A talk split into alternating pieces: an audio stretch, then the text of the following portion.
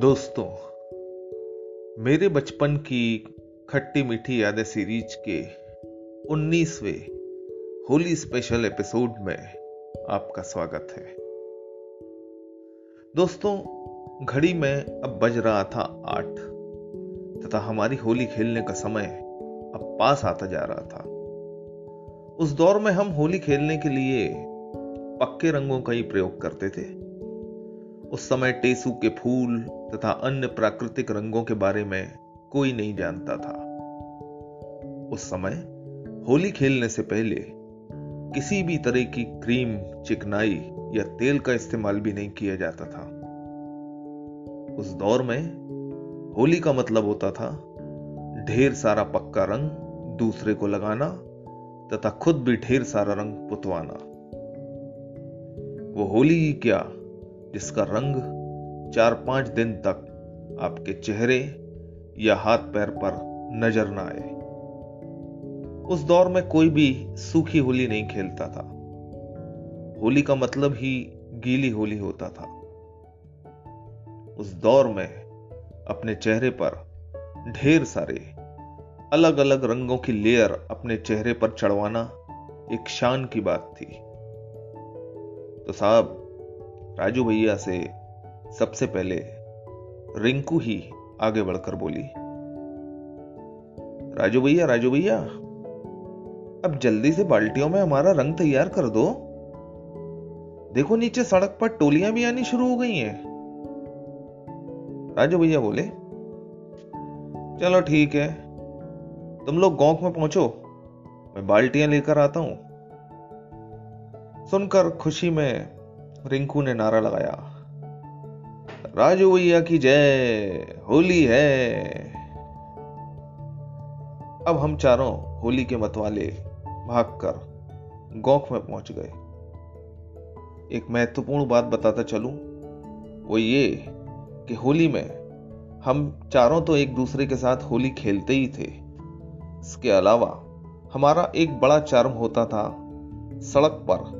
एक के बाद एक निकलने वाली होली की टोलियों पर पिचकारी से रंग डालना तथा निशाना साथ साथ कर गुब्बारे फेंकना। उस दौर में दानावली में सुबह नौ बजे से दोपहर बारह बजे तक एक के बाद एक पैदल लोगों के झुंड के झुंड निकलते थे, जिन्हें होली की टोलियाँ कहा जाता था। तो जनाब, गौक में जब राजू भैया ने हमारे लिए रंग तैयार कर दिया तो इसके साथ ही शुरू हो गया हमारा होली का रंगीन खेल। सबसे पहले हमने पिस्तौल वाली पिचकारियों से एक दूसरे के ऊपर रंग डाला।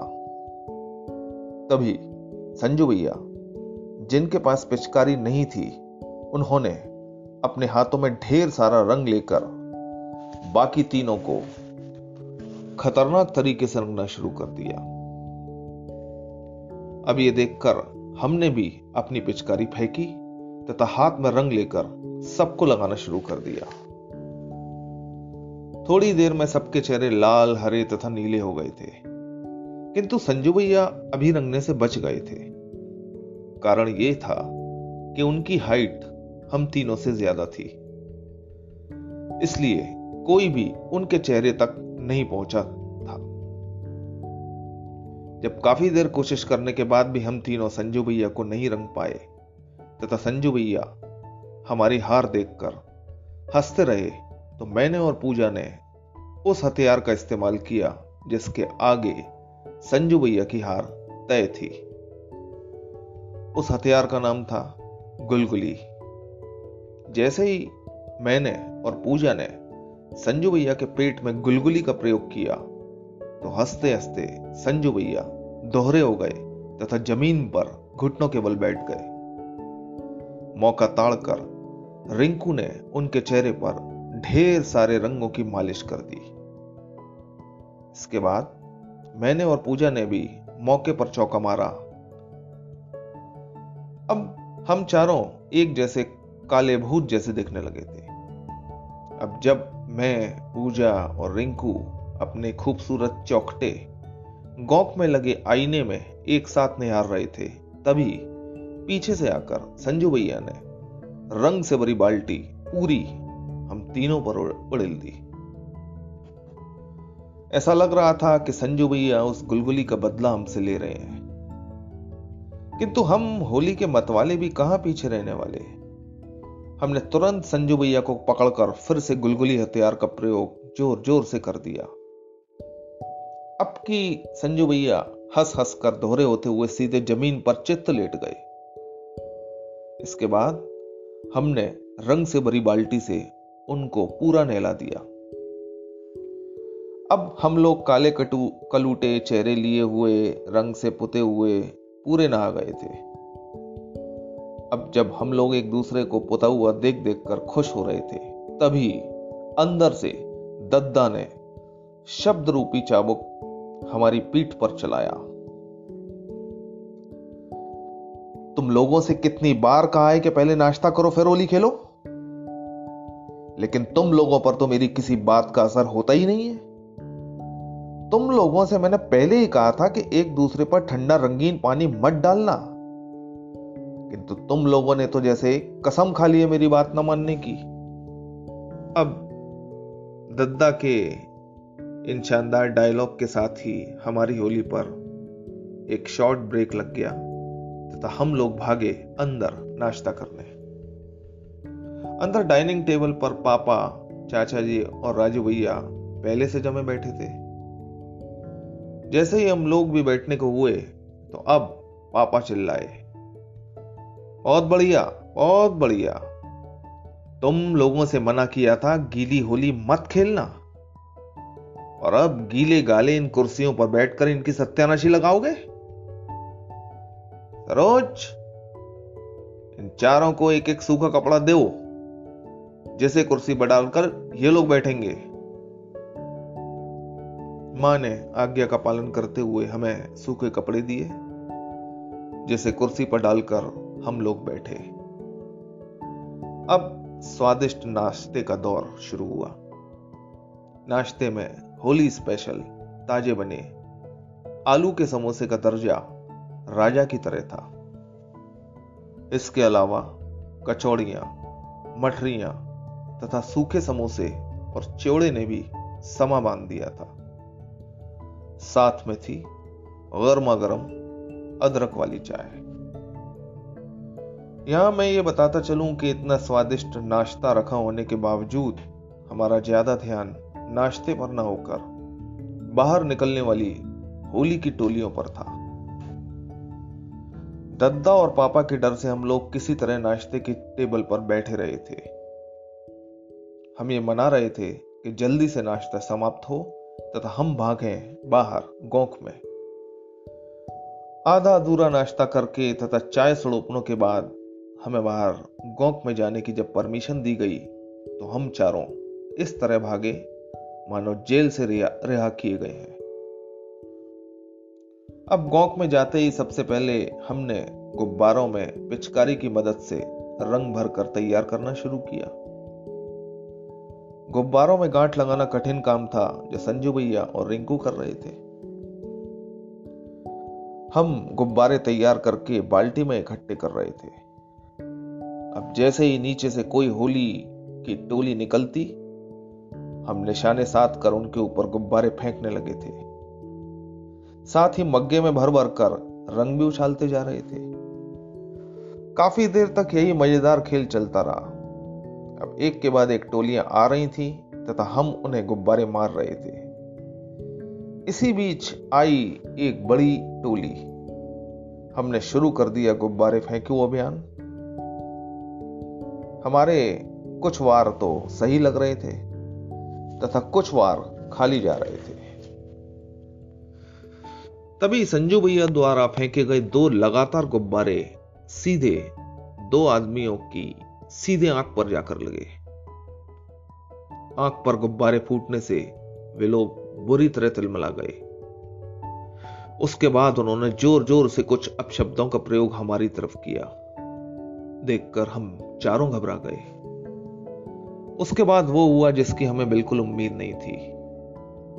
उस टोली में से कुछ आक्रामक लोगों ने सड़क पर पड़े हुए गोबर को हाथ में लिया तथा लड्डू बनाकर वो हथगोले हमारी तरफ़ फेंकने शुरू कर दिए। खतरा भाप कर हम चारों तुरंत नीचे झुक गए। इस वजह से उनके गोबर बम हमसे टकराने के बजाय पीछे गौ की दीवार से जा टकराए। हम चारों उस समय भय से काँप रहे थे। उसके बाद हम ऊपर उठे ही नहीं। गुस्से में आग बबूला, वो लोग अगले पाँच मिनट तक गोबर बम हमारे घर पर फेंकते रहे। काफ़ी सारा गोबर हमारी दीवार पर अजब गजब चित्रकारी कर चुका था। जब वे लोग आगे बढ़ गए, तब हम लोग ऊपर उठे। थोड़ी देर तक हमने टोलियों पर गुब्बारे फेंकने से परहेज किया। लेकिन थोड़ी ही देर।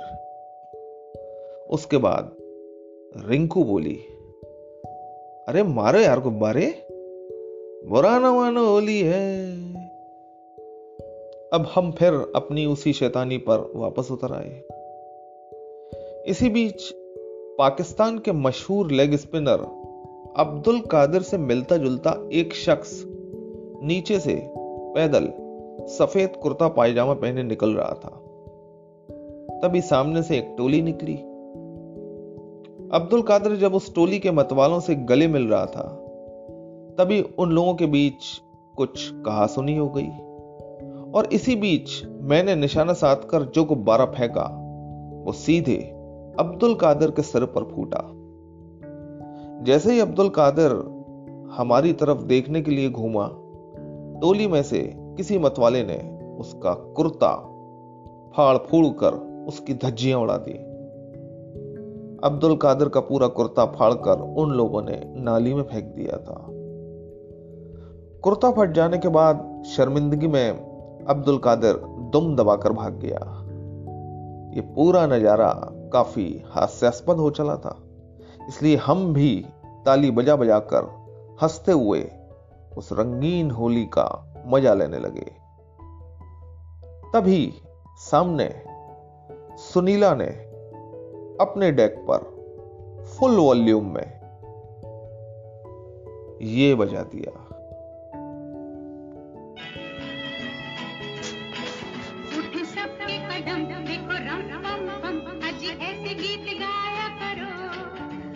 खुशी कभी गम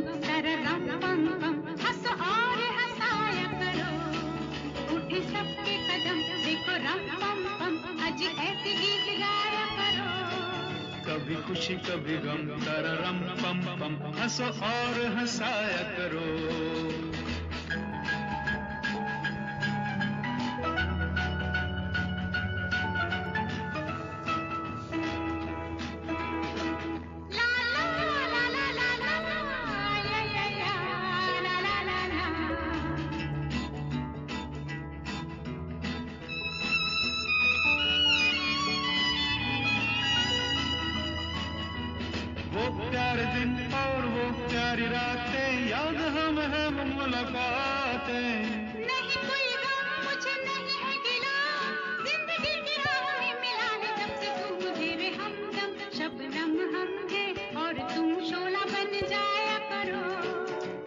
खुशी कभी गम तारा रम पम पम हंसो और हंसाया करो।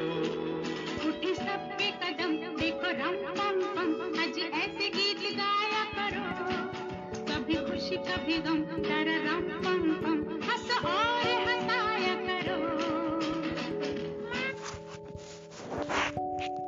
तो दोस्तों, क्या हमारी होली यहीं समाप्त हो गई? या उसमें कोई और ट्विस्ट आया? क्या हमारा होली खेलने का किसी के साथ कंपटीशन हुआ? क्या इस कंपटीशन के दौरान कोई फसाद हुआ? क्या हमारी ये होली खून खराबे से भरपूर थी? इन सब सवालों के जवाब के लिए आपको इंतज़ार करना होगा। मेरे बचपन की खट्टी मीठी यादें सीरीज़ के होली स्पेशल एपिसोड का। धन्यवाद। जय हिंद।